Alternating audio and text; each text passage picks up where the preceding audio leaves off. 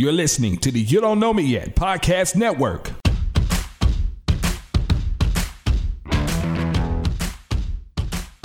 There they go. Okay.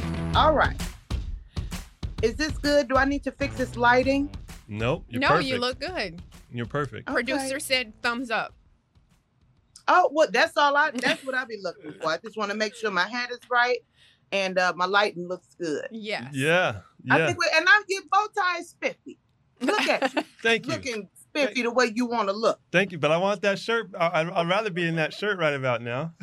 Hey man, I got the boots That- to match it. You Oh, do? believe it or I, not. I'm telling, she is such So- a, a fashionista. Like, I mean, she came out with the bodysuit in Atlanta, and then I was with the cape on it. I was Mm. like, oh, okay, this is Mm. what we doing. you have to understand that normally when I perform, uh, when Mo'Nique and I are out on the road, it's one of those when they send the emails, they be like, "Okay, Correy, make sure all your parts are covered." Because you know I'm one of them push the envelope. It's either gonna be short or see through or not quite my size. You know, I'm doing that kind of thing. And so for that one, I was like, "Oh no, I'm gonna cover from head to toe. Let's see how this." How, and they were like, "We." You, what? I'm like, yeah, I know. Y'all didn't think I could do it, but I did. I pulled it off. You did. You was fine too. I was like, okay. We had a good time. Mhm. We had a great time. yeah, I've seen some of the uh, pictures in your in your um, promos and things of that nature, and I did note that you're always very fashionable. So You know what? I appreciate that. I, I try my best. I grew up um, with a designer for a mother. So my Mhm. mom was a, a fashion designer, so I kind of grew up on the runway. Mm. So yeah, I'm not one of those jogging suits and Uggs type of girl. Even though that's what I'm wearing right now from the waist down, you'd be like, "Where you going?" But from the way the part that y'all see, Right. That's the only part on that point. matters. I'm out here. tell us a little bit about that. The growing up with a fashion designer mom. Oh, you talking about late nights, early mornings, um, plenty of stick pins. Um, yeah, you were always getting poked because you always had to be the mannequin or the the dummy that was trying on the clothes, whether they were for you or not. Um, but growing up on the runway is one of those. Um, it's one of the things that led me to always believe that every walkway is a runway and every stage is a red carpet. So I'm gonna always show up in something because that's just you know that it, it was the way that I was raised. My mother taught us that when you leave the house, look like you're going somewhere, and people that don't have anything to do pretty much won't approach you because you won't you know you look like you have this sense of urgency. Hmm. And for the most part, it worked. I mean, there was a couple of little Tonys and Andrews that would try, but for the most part, you know, you you leave out the house like there's going to be a camera somewhere, and I do. Hmm, I like that. Does that change your um, approach when you go shopping? I mean, do you look at clothes different than the average person looks at clothing? Yes. because there are certain sections that you'll probably like I'm I'm I'm if I have five pairs of jeans, I'll be doing really well. Um with over 300 pairs of shoes, probably 8 or 9 of them, maybe 10 now cuz I've I've joined the uh Nike Dunks crew. I like Dunks now. So um I've started picking up on those a lot more, but 95% of my shoe closet um is a stiletto, is a heel, a couple of wedges, but you know, I I I don't look at that. I'm going for the head turners. Like that's what I do. So I put unique pieces together, you know, things like that. I just love when I walk outside to feel as good as I look. And the only way to do that is to put the clothes. You gotta put the clothes on, baby. Mm. My mother right now would be yelling at me because I'm doing this interview. And while y'all think I'm flying, right now she's going, Where are your earrings? That's what she's saying. Where are your earrings? I can I hear you. Oh, I know. I couldn't find them. I don't know where they are. Well, no one would have noticed until you said it. So yeah. You This is camouflaged true. it. The hat, the hat, the hat. Yeah, that's what I'm saying. The hat threw it off. No one even notices. you could say, "Mom, the studs were on my shirt." right. Yeah, I don't think I needed any more bling. I, I watch this. I got something. Oh, oh, oh, oh. Don't worry about it. I I found one, and that's Okay. really all you need. You just grab one, I love and now her. I've made a statement. there you go. Got it, got it. So, so our our conversation was so good that we forgot to do our opening Correy. We What's didn't up even with do that? an opening. Uh, no, you know, so uh, that's okay. The audience is still with us, so we're gonna do that. okay, They we're don't even do know that. who they're talking They to. have no idea who they're talking to. So, so let's start with this. I have in studio the one and only Miss Holly Cotton. Hello, hello, host of Beyond the Fit. Thank you for having oh, me. Oh, absolutely. And what you, what are we doing together today? So basically, Jammy and I, since we're both in Houston, we wanted to come together and especially for today, because we think that Correy B is so fabulous and we're fighting over her time. So we figured, you know what? Why not come together and have a bomb show with the three of us? and, And make her decide who she likes yeah, better. yeah, yeah. At the end, at the end, Correy has to vote. You won't put that pressure on me because I'm definitely gonna choose now. How about that? We're we're in rock the vote season now, Correy. So you, we're gonna we're gonna make you vote. Um, so so I wanted to talk a little bit about you know the topic was about you know single lives and marriage lives, but but I think that we're a little beyond that now. I'm gonna just talk about who our guest is. Is that okay? Yeah, go ahead. Okay, all right. So um, you met this wonderful uh, uh, guest and helped bring her to the attention of, of our collective shows. Um, and I'm going to read her bio. Uh, so Correy B is a Chicago native.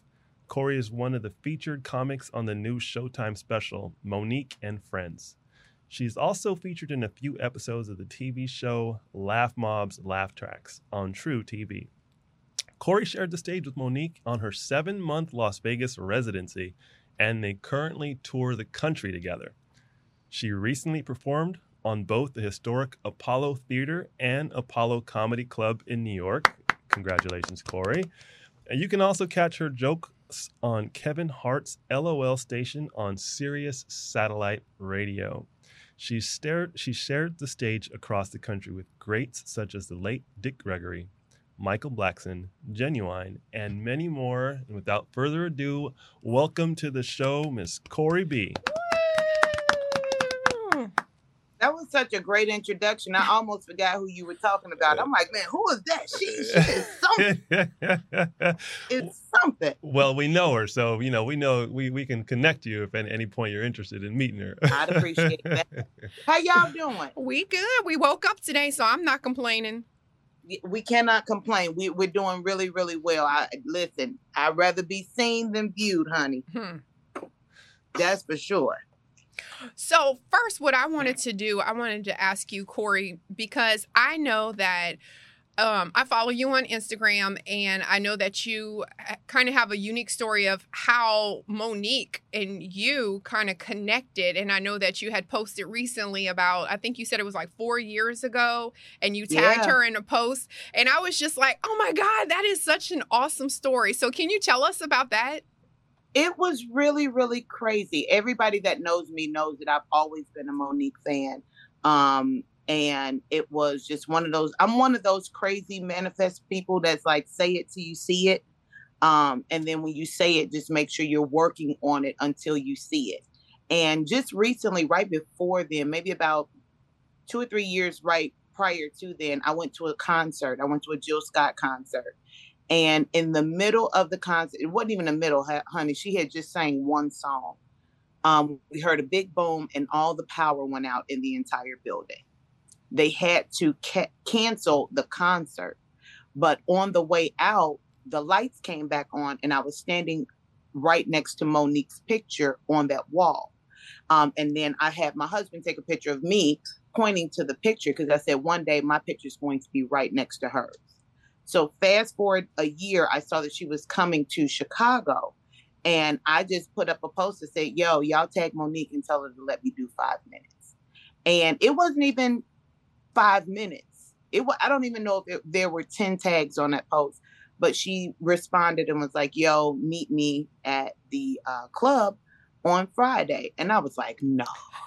But the thing was, that was all she said. There was no inboxes of, okay, you need to arrive at this time and you need to, you know, talk to this person or whatever. So it was just like, meet me at the club. Now, in my mind, I'm going, this is going to be like that episode of Martin when he was on the Varnell Hill Oh, show and he was supposed to get five minutes, and he ended up having a bum rush the stage with K-Ci and JoJo. Remember that? I remember. Yeah. I remember. I was completely prepared to just kind of bump because I'm like, they don't know me. So I'm like, forget it. I'm just gonna again step out on faith. I'm gonna just show up and see how this goes. But the confirmation that I got was the morning of the um the morning of the show. She went on to our radio station and someone said, Hey, we heard you got Correy B opening up for you. And she was like, Listen, I don't know who this Correy B is, but the second that I told her, you know, to come and join us, the ticket sold out. People were DMing me and was like, Oh, you're gonna love her. And I was like, oh, she remembered. She remembered. So when I showed up, my name was at the door. I could not believe it, y'all. I put my Sunday's best on. I let somebody do my makeup, and it was so terrible. Give their name. No, I just had- kidding. Don't do that. right. I had on so much bronzer. I looked like the Tin Man. Like I literally was like, I've got to fix this. But the the shorter version of that is I went up, I, you know, I met her and I asked her, I said, Hey, is there anything that you want me to stay away from? And she basically said, Those people out there bought tickets to see me. I want you to make them want to come back to see you. Don't leave anything on the table. So I went out, I did my five minutes, the crowd went crazy. I came back into the back dressing room and she was crying. And I was like, oh, I done messed up. Like, what did I do? What did I say? I'm running things through my head. And she looked at me and she said, I've been looking for you.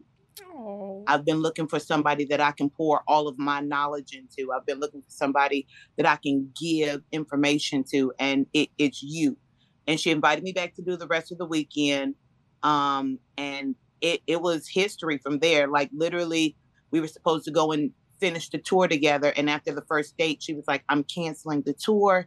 You know, I'm so sorry, da da da da. And before I could get sad, she was like, but I'm doing a, ve- a residency in Las Vegas. Would you like to join me on this residency?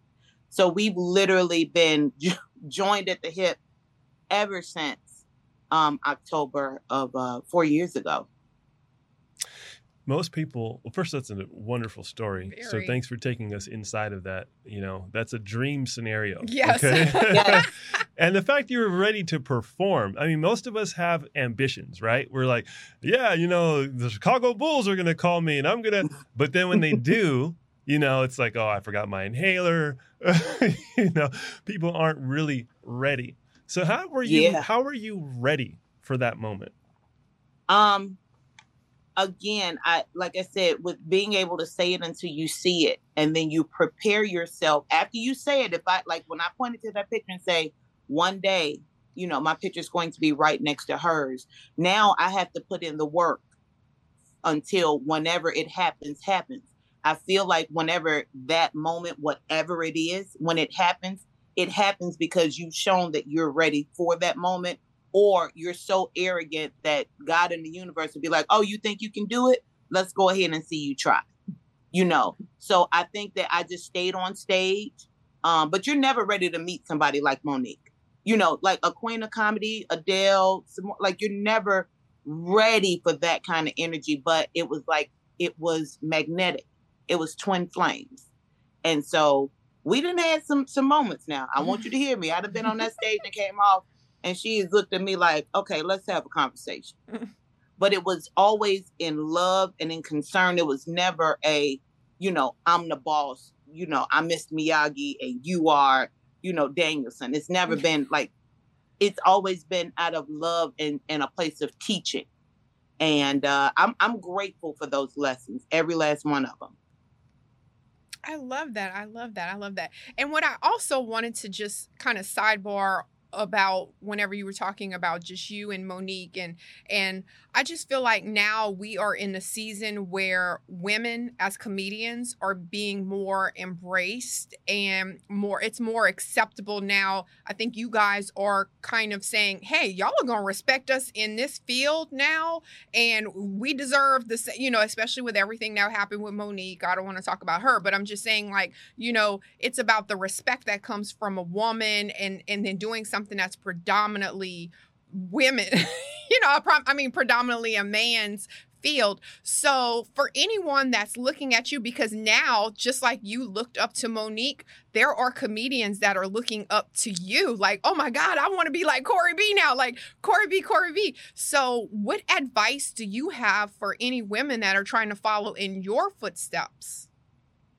Uh, first of all, please do not try to be like Correy B. I got a lot of kids and a lot of debt. Like you don't want to. That's not who you want to be.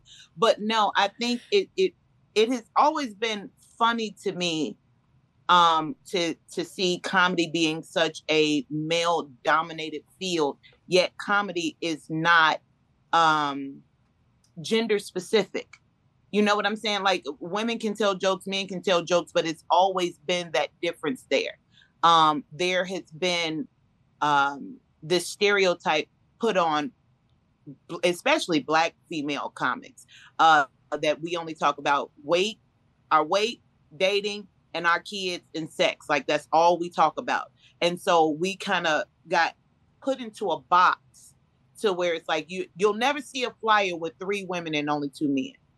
Men will always dominate the flyer, and if it's a flyer, it has to be all ladies, or it's a ladies' night, you know, even when they bring you to the stage, is coming to the stage next is a female. It's a woman. Y'all want to hear comedy from a woman's point of view, as if like, what what does that even mean? Like, comedy is not gender specific. So, um, I had to learn that I had to be fearless before I could be funny. Like I have to make sure that because in Chicago, let me tell you something, baby. We do comedy in places that they don't want comedy. We in the bars, we in the lounges, I've done comedy in a bookstore. I've done comedy in a church. Like we, these are not comedy clubs. And so before I can even tell one joke, I got to give them a reason to listen to me. So I had I had to gain my my courage and and my standing power. Um, and that ain't hard to do when you're a mother of five and you got to command the house sometimes when daddy ain't here. You know, so I I personally um would basically tell female comics is know know your stuff. You know what I'm saying? And stand on it. Like be fearless and be unapologetically funny. Like be who you are. And you don't have to bow down or be subjected to anything that a male comic wouldn't, you know, be subjected to just because our genders are different.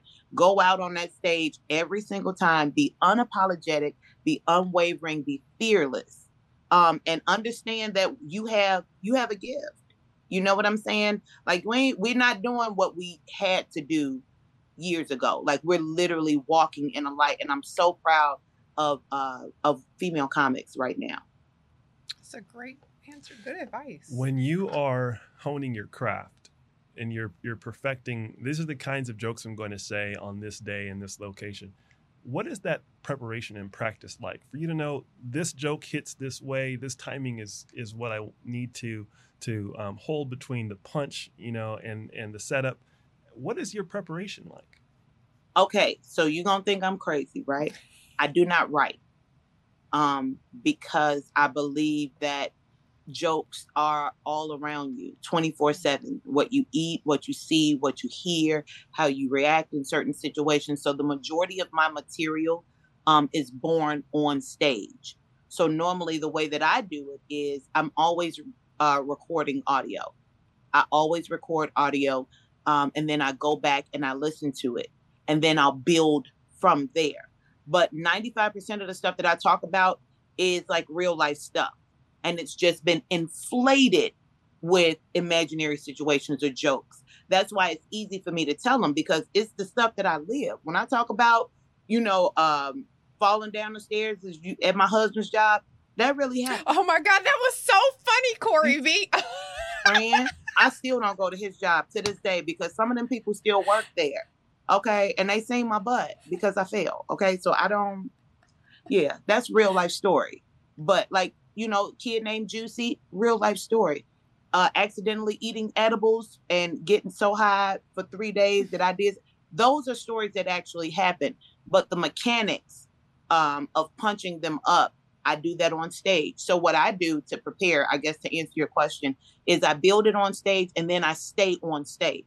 I hit mm-hmm. the open mics with two, three people in them, just like I would uh, showing up to uh, a theater with two, three thousand people. No, no stage is too small because I got to get in the gym and work that material out. Mm. But I wish that I could sit down and like conventionally, like just write and read it and go back. My brain don't think like that. It's like what happened yesterday.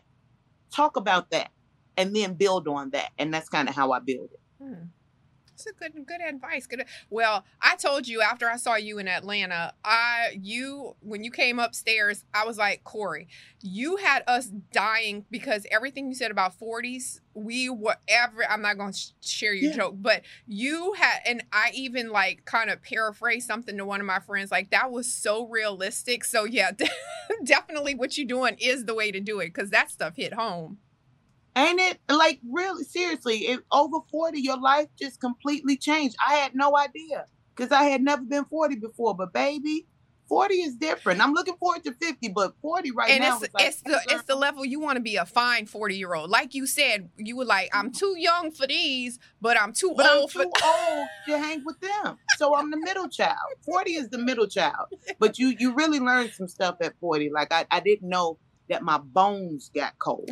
You know, like bypass the skin and the muscle. And like today in Chicago it's 26 degrees, baby. My bones it's cold. I've never experienced that kind of to my bones. So you blame Like, that yeah, on the it's 40s. you blame that on, no, Yeah. okay, okay. Because in your 30s, you could still run outside without a coat on. Now you might cuss when you get to the car. Yes. But like now, I got I don't want my bones to be cold. I got to put a scarf on.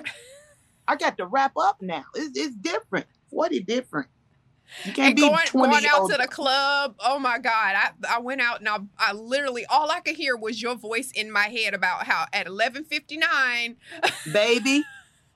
don't your forty you, kick in? you was going you was starting with uh, you was starting and stuff and I at- was at- starting at fifty nine, but at forty, I wanted them to turn the heat up and turn the lights up and turn that oh music. Up. Oh my down. god it was so funny Yeah. It- yeah. And one of the things that I want to tell you, if you are listening to this podcast, you tell me why, and I want them to- to tell you guys, why is it that we think that just because it's our birthday and it's wintertime, that it's okay to pull out the open toe shoes and the clothes with no sleep? Like just because it's our birthday, the rules change? No, I still get cold on my birthday. I'm not putting no sandals on because it go with this cute dress. No, that's not the way. That's 20 year old crazy. So you can't, you can do that at 20. Can't do that at 40. Mm-mm, you end up with pneumonia. and Oh, everybody trying to say now she knows she's too old to be having them open toe shoes on and it's Come 20 on. degrees See? i love it i love it Sorry you can't relate because you ain't wearing Uh, no open yeah, right. Well, no, no, no. Listen, men men go through different things. Like when I turned 40, I got my first gray hair on my chin. You know how bad Oh, that was on. for me? Oh, I ain't got no gray yet. And if I did, I've got it. I yeah. don't know. no, um, yeah, we can appreciate. I, I, I think as as a man listening to a, a female comedian, I appreciate the the material the same um, a, as I do um, listening to a male comedian. Although there are some things that I can relate to when a male comedian is talking, like you know, a, a- approaching a, woman for a date or something along those lines. I'm like, yeah, okay, I've been there. But then you hear it from the female perspective, and it's like a refresher. It's like a whole refreshing Yes. feeling, like, oh my gosh, I never thought of it that way. Uh, so, so uh, I, I, I think that what you guys in the um, comedian space are doing is great. It's fantastic. You referenced that you were um, doing a residency in Las Vegas, and um, for you know the world that's not familiar with what that means, you uh, had a ongoing uh, comedy routine at a very specific location in Las Vegas for Yeah. uh, you know seven months. Talk to us about Yeah. what that experience is like, because most people don't and will never know what it's like to have a residency in Vegas. Let me tell you, I am eight years old in comedy. Eight years. I've only been doing it. I just turned eight years old in November, uh, early November. And this ride has literally moved so fast that I haven't had a chance to catch my breath. Like within the first year, I think is when I was doing laugh tracks. Um, then the whole thing with my, like it just has taken off like crazy. So when I got to Vegas, that's a different world. that is a different world. And let me be specific it's only a two man show. It's me, and then it's Mo, and that's it. There's no host to bring me up. There's no opener. There's no, no, it's you go out there to a cold audience and tell them who you are. And the good thing about Vegas is the people that come to the shows are not from Vegas. Mm. They are from all over the world because that's what people come. You know, when they come from out of town, they go to Vegas, they want to party, they come to the show. So we've been, I've sat and um, been in front of audiences where there were uh, no one in the audience that looked like me. There were people that spoke different languages that still came to the show. There were, we did a show one night that neither one of us were prepared for because we didn't know about it. But there was a convention in town for the legally blind. And one night they bought out the entire theater. Nobody told us, nobody warned us. And at some point in the show, I think in the beginning, I was telling the people to clap their hands or stand on their feet or whatever. And I looked over at one guy and I was like, oh, you so cool with your sunglasses on that you can't stand up and dance with us. Ooh. And he was like, oh That's oh because I'm blind. And I was like, and then somebody yelled out, We're all blind. And they turned the house lights up. And all you saw were glasses and canes and wow. people with their compa- and they were laughing. They thought it was the funniest. I have never been so embarrassed in my life, but they thought it was amusing. So if we're gonna be amused, I, I didn't tell Mo'Nique either before I brought her out. So she got the same experience. the hard way. Baby, when I tell you I had never had so much fun, it was like you never know what you're going to get. And the good thing about Vegas is because the people are from everywhere, um, it helps you to kind of you learn to tailor your jokes so that everybody can understand and that they can relate and they can laugh. So there are certain jokes that I'll tell a certain way when I'm, you know, at the Apollo in New York in front of a all, you know, mostly black crowd or, you know, a crowd just of color. Then if I go to uh, Canada this weekend, I did a a convention for about 300 Canadian men from a tech company. That show is completely different than what's going on in Vegas. But what I do is I bring them into my world. I don't try to go out and like, let me relate to you. No, let me help you guys relate to the world that I live in. So it was a it's a it was a great training ground and I got to meet a lot of a lot of people that I looked up to.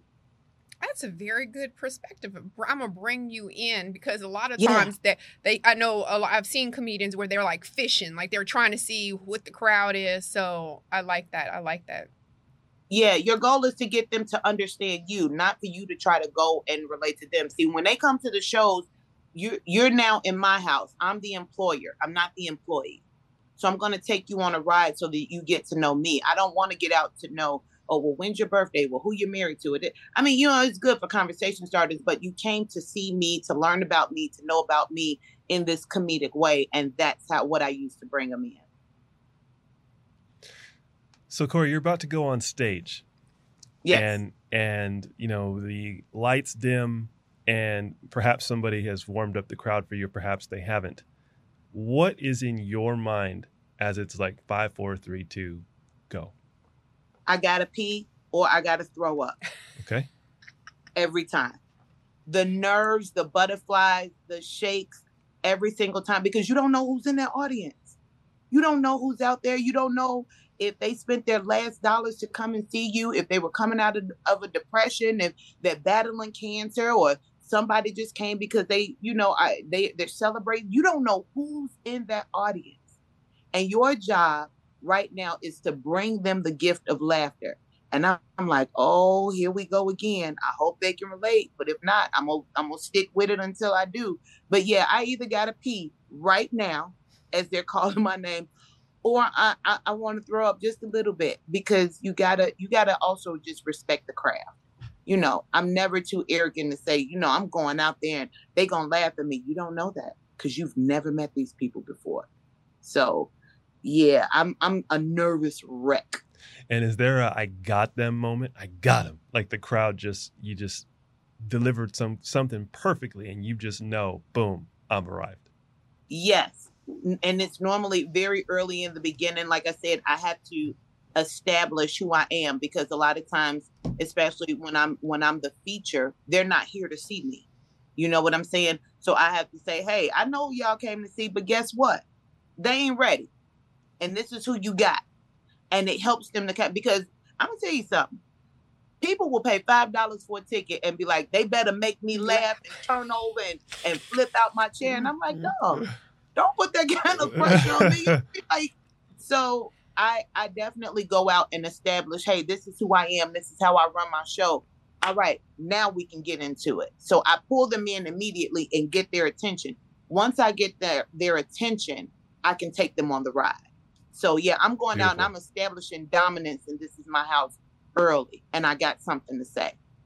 And and that crowd normally right at the beginning just goes up immediately. So and so Correy, let me ask you this. And and I, I also I like to have transparency whenever I'm talking to people. And mm-hmm. because we always go through and we're like, we, we kind of highlight all the great things that are going on and all the happy stuff and all the wins.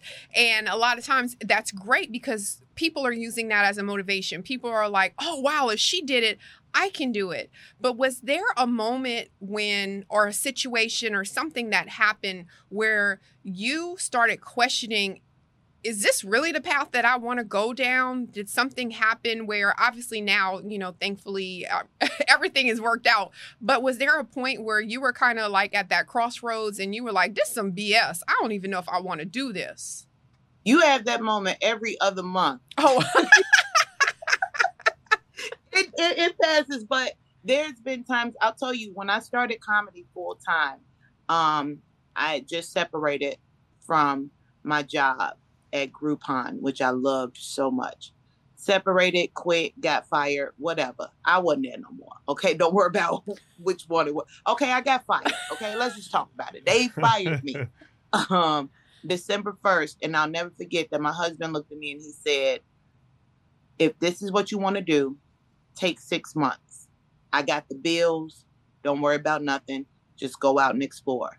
And if it works in six months, you just keep going. But if it don't work, you work. And I was like, okay, deal. And it was very fun because in the beginning I wasn't really making any money, but I was able to hit the stages. But once I had gotten to a place, even outside of that six months, um, to uh, where I was making money, again, I, I think that this all again, it may happen to the male comedians, but it always uh, seems to happen to female comedians where we'll get to a show, you know, we'll give, we'll perform our best, and at the end of the show, you'll have a promoter or whoever's throwing the show go, oh, let me just slide you, you know, a couple of dollars because the show didn't do what it was supposed to do. Now we've already agreed on the amount. This is why I'm here. This is why I show up and I give my all and all, and then they'll try to, you know, slight you on the money. And then there've been some shows where you show up and it's only four people in the audience and it's like you don't get anything. And it's like, how do you tell your family that you went out with the last of the gas in the car in hopes to get paid, only for them to be like, yeah, we ain't got it. You know, what what do you do? And it's like, God, I know that this ain't how you intended for me to live. Like I like this dream, but how bad do I want it? And I had to learn um, really to just kind of trust the process. But it's not a good feeling when you got to come home and look at your husband or your kids and be like, "Man, I've been gone, and now it's one o'clock in the morning, and and I'm coming home empty-handed." Yeah, the crowd made me feel good, but I can't pay my bills with what the crowd is giving me. But I had to learn how to trust it and and know that everything when you're doing it the right way, it has to work out. And every single time it has always worked out. Probably not the way that I expected it to, but whatever it was that I was supposed to have, I've gotten. And what's mine has not missed me yet. But that's a hard place to be in when you don't have no money, when they bumping you off shows, when um, the lineup is supposed to be one way and then they make it another way, and you've had your mindset, you know, like it it can get really really really cutthroat then they talk about like joke thieves and um, people being assaulted on the road and having to sleep with certain people to get certain like thank God that I've never had that. And it might be because people know my husband and he's like 62260 and he don't really play that. Mm. But That helps. some of those yeah, he don't yeah, he he's not that guy to, to play with. Like he he eat people, like for real. Like don't play with his wife. But it really has I've had some situations to where I've come home broke. I've come home broken. Um, because I looked up to a certain comic and when I finally meet them, they're not who I thought that they were. And it's like, wow. And you then learn that you don't want to be that person. But anything that belongs to me that's mine, stages, shows, TV shows, movies, if I, as long as I'm doing it the way that I'm doing it right now, it will never miss me. And I have to be okay with saying I didn't get that because it wasn't mine.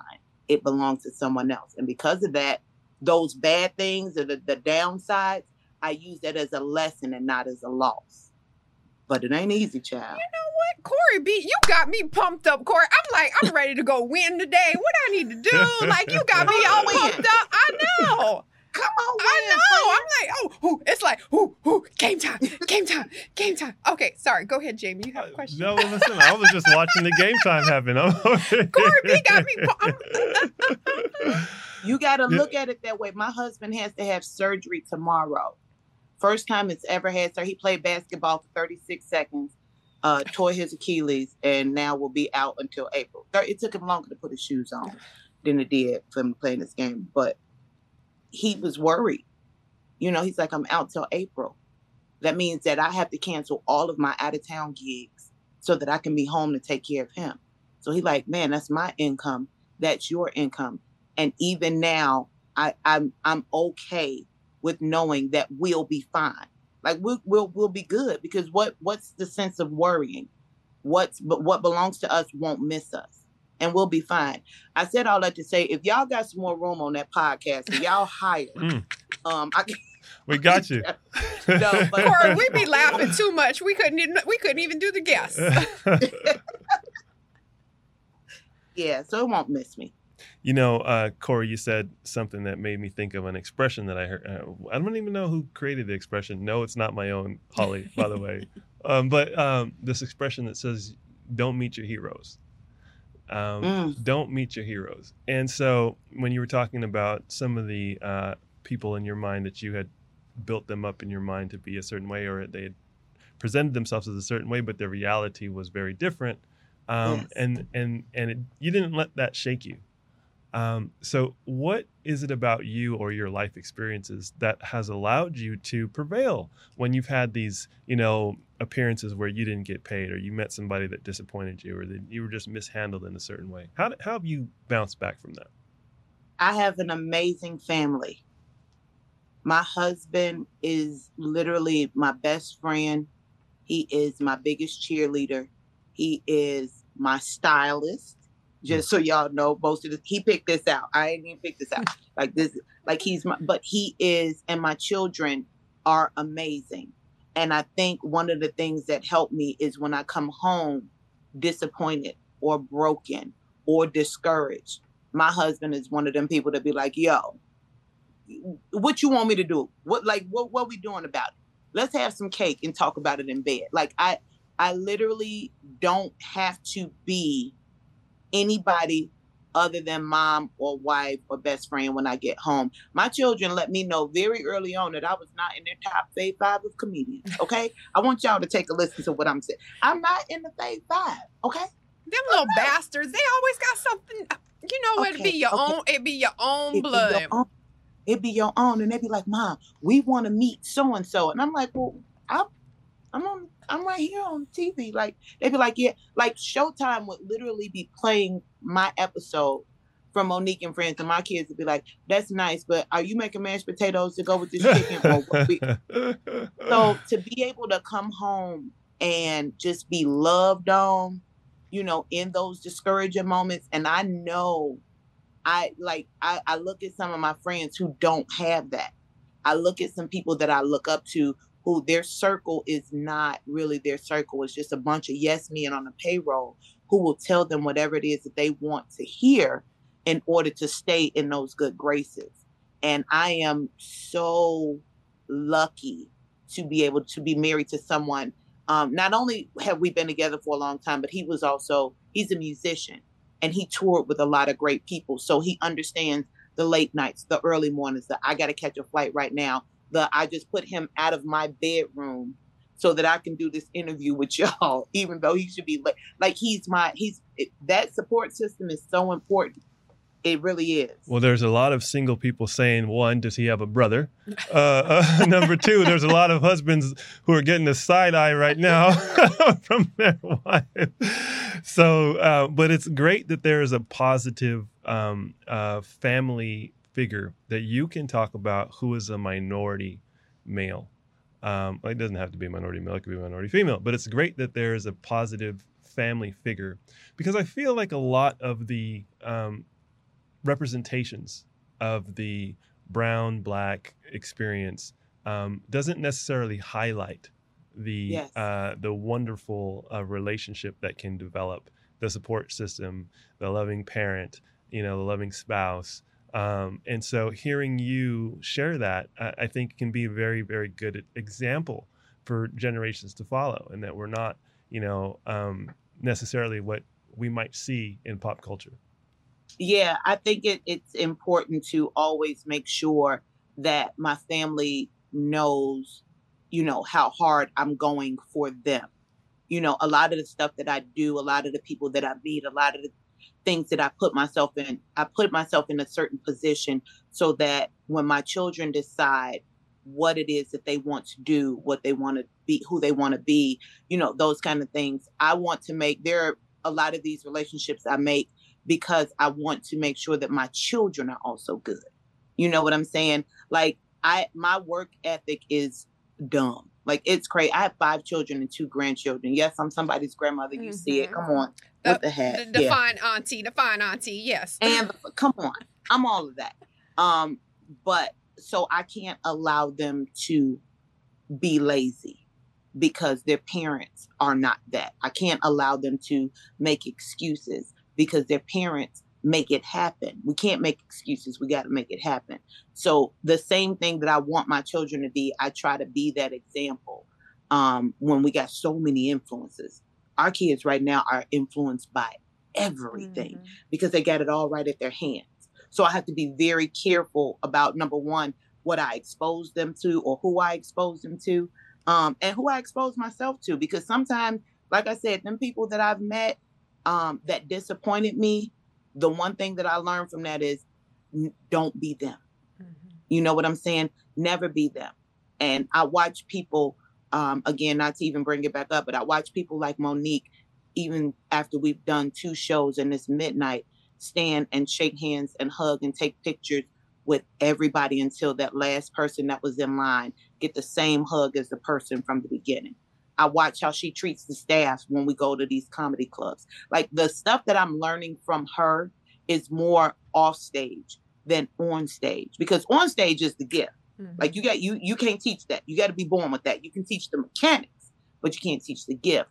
But how I'm watching how she operates in love with everybody around her lets me know that you know one way is right and one way is real. It, it, it's it's funky, and I didn't like that feeling. So it's a reminder for me to always pass on that love. You know what I'm saying? Whether it's at Yes. home or when people see me, people are noticing me. Okay. Mm. Okay. People are noticing me. Like I go in the store and people be like, You that girl? And I'll be like, Yep. Yep. And that lady was like, You that girl that hit my car with your basket. Don't say yes too early. Right, right. Finish the sentence. You're the girl. Yeah. Yeah. yeah, I, I was too excited, but people are noticing me, and I always want to make sure that I give them the same excitement and love that they give me now. Love that. I love that. I love that. And that's why you keep winning. And Correy, I wanted to piggyback on what you said earlier whenever you were talking about your husband and him having surgery, because I just want to remind the mofos that's listening because they're like, oh, she got on and now she's about to fall off. No, we not falling off. So I want you to let them know how you winning this year. You still working. What's some of the stuff you doing? Like remind folks that I can take whatever I need off because baby, I'm still winning. I got my schedule is still full. So tell us about some of the projects you have coming up.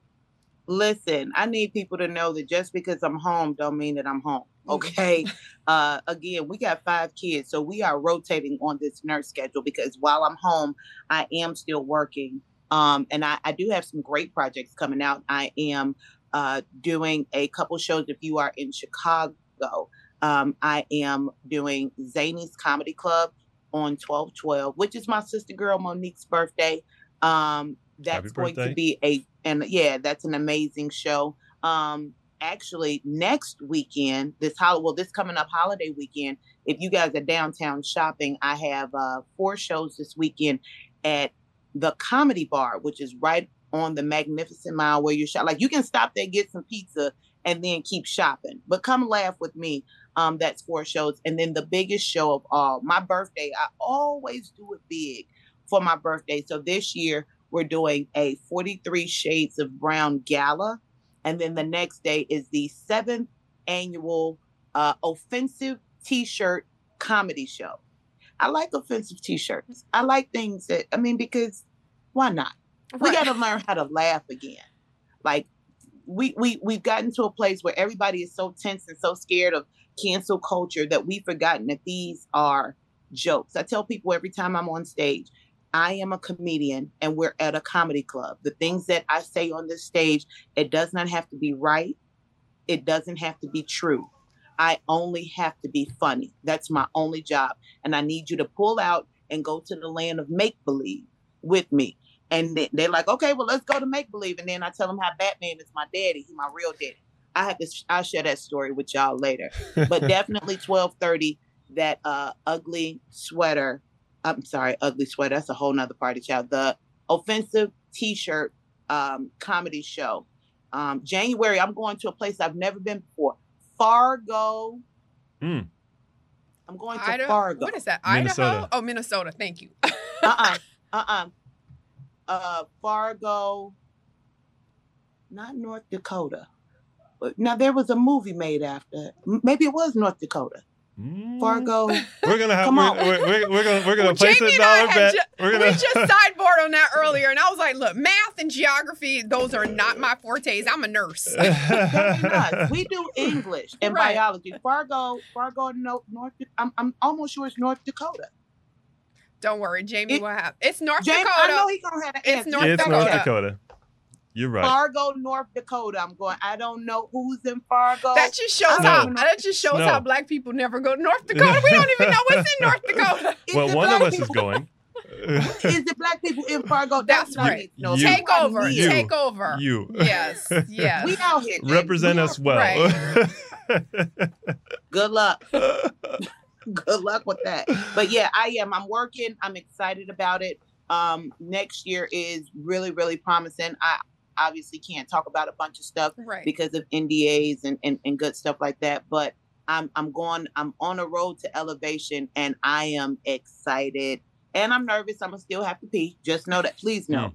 That's never gonna go away. The second that I, I don't have to pee, I'm gonna stop doing it. Because that means I don't respect it. But right now, stomach's still bubbling. I'm still excited. So next year, y'all be on the watch out. And let me just say this, Jammy. One of the highlights of this year is sitting here in this interview with you guys. This is a big deal for me. It really is. Because you all are you what I consider elite. Like this is a, a big stinking deal. So thank you guys uh, for having little old me on. Because now when I put this on my resume and my fact sheet, hello, Price goes up. I need them to know.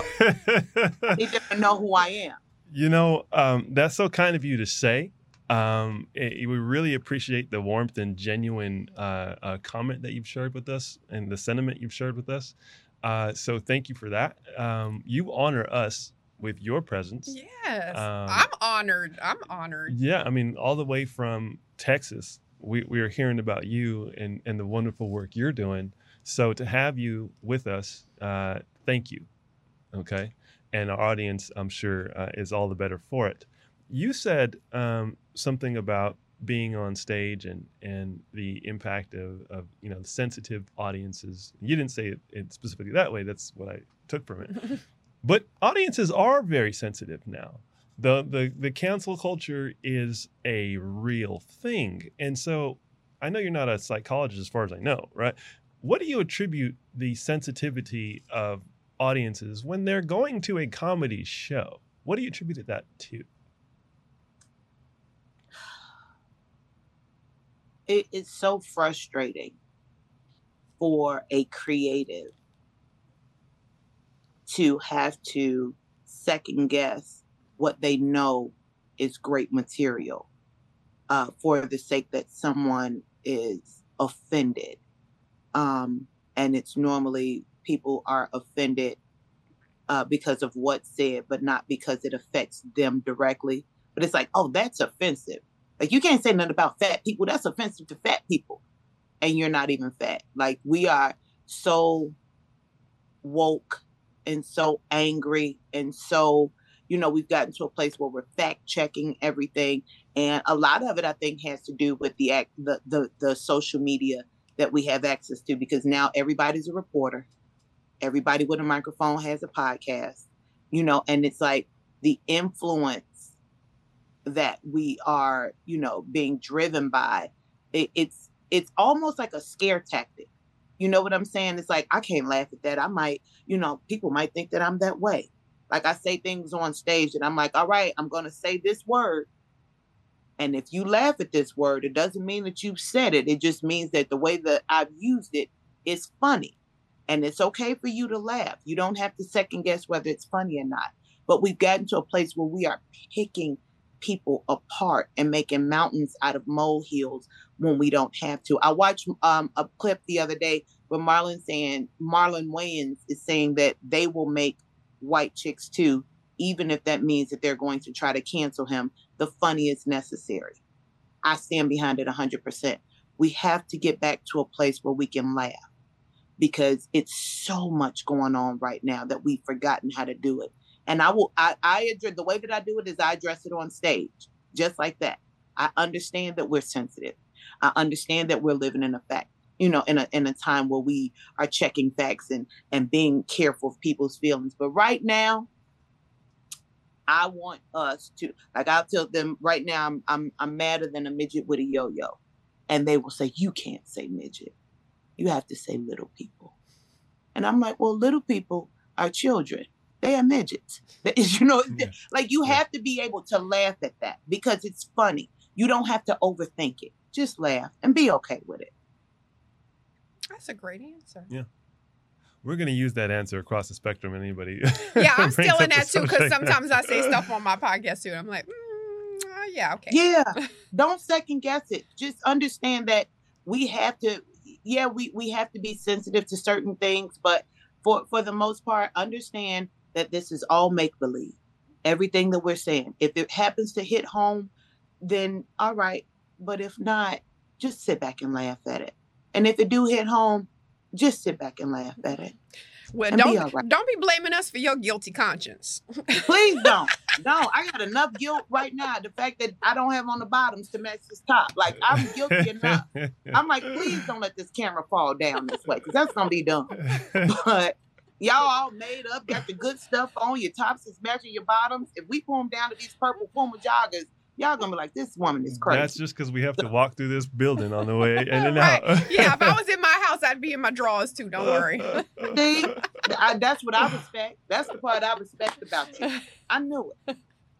So, uh, can you share your uh, social media handles with us? I can, and I'm hoping that everybody does follow. Um, Facebook Instagram, TikTok, uh, Snapchat. You guys can follow me at Correy B, and that's C O R R, two R's, C O R R E Y B is in baby. Um, YouTube is Correy Bell. Um, everything everything else is Correy Bell, but I'm hoping that you guys follow me, and uh, I promise I'll follow back. I ain't famous yet. I'm just well known. I, I ain't got there yet. I'm working on it. Yes, well, thank you for entertaining us, little people, and thank you so much, Correy. Honestly, uh, I, I, mean, it's great to hear your your story, but you shared so much insight into your journey. It, it's very inspiring, and I, I appreciate your honesty. And you know, I think whenever you can talk about real life events, it's funny and it's relatable because you you're saying the things that people want to hear. So, thank you so much for sharing your story, inspiring people people. And also for anyone like i said that's like you said you well known. We know you a little bit more than well known. But anyway but the women that are looking at you like oh my god now correy b now i know her story. I feel like maybe i can do it too. So just thank you for inspiring those women that are coming after you as well. Yeah definitely whatever it is. I would much rather live with the fact that i did it whether it it panned out or not than die with the fact of what if what if I would have tried this? So I'm going for all of it. And uh, speaking to little people, that would be me because I am talking to you guys. I love y'all. I'm so appreciative that you guys allowed me to share my my story with you all, and I hope to talk to y'all soon. Oh, for sure, definitely. Yeah, we'll be better for it. We'll be better for it. Um, I'm gonna do... come to Texas. Come to Texas. We got space, plenty of it, and it's hot. Yes, definitely. At least yeah. it's in the seventies. Your, bone, your, bones won't your bones won't freeze on you out here anytime soon. Um, we do something uh, pretty unique on our show, and that is we allow each guest to name the episode that they appear on, since it's your special episode. So we're going to tap into that creative mind of yours and ask you, what would you like to call this episode that you've appeared on? Um, I would call this episode. Uh, fashionably late. Love it. Fashionably late. Mm. Yes. But still fabulous. fashionably late, but always best dressed. right. I love that. Love that. Um, and we now, start. Now I don't know because now I'm thinking organized chaos. You know, you got to go with the first thing that pops into your mind. Okay. As a creator, well, you know, I'm fashionable and was a little late. I'm all right. It works well. Um, we started this program asking you to do something that's very controversial. Um, Holly and I wanted you to cast a vote. so, yes. but yes. but but hold on. Let me just say this: if you we don't actually need you to pick somebody because if you do, the loser is simply going to ask for a recount. We're not going to accept the results. We're going to go all the way to the Supreme Court with this. so uh, we don't actually need you to vote. She today. loves us equally. She loves us me more. And that but... was going to be it. You guys have both won me over, so it is a draw. You both won. And what y'all split the prize. It's okay, Correy. I, Wendy's I'm, four for four. I, I see it in your eyes. I, I see it. oh, see, now I have to unbutton my top oh too. My God. It would be good. Oh, come on, come on. so um, wonderful. Thank you so much for your time. You have a blessed day. Thank you guys. Enjoy your holiday. Thank, Thank you all. you.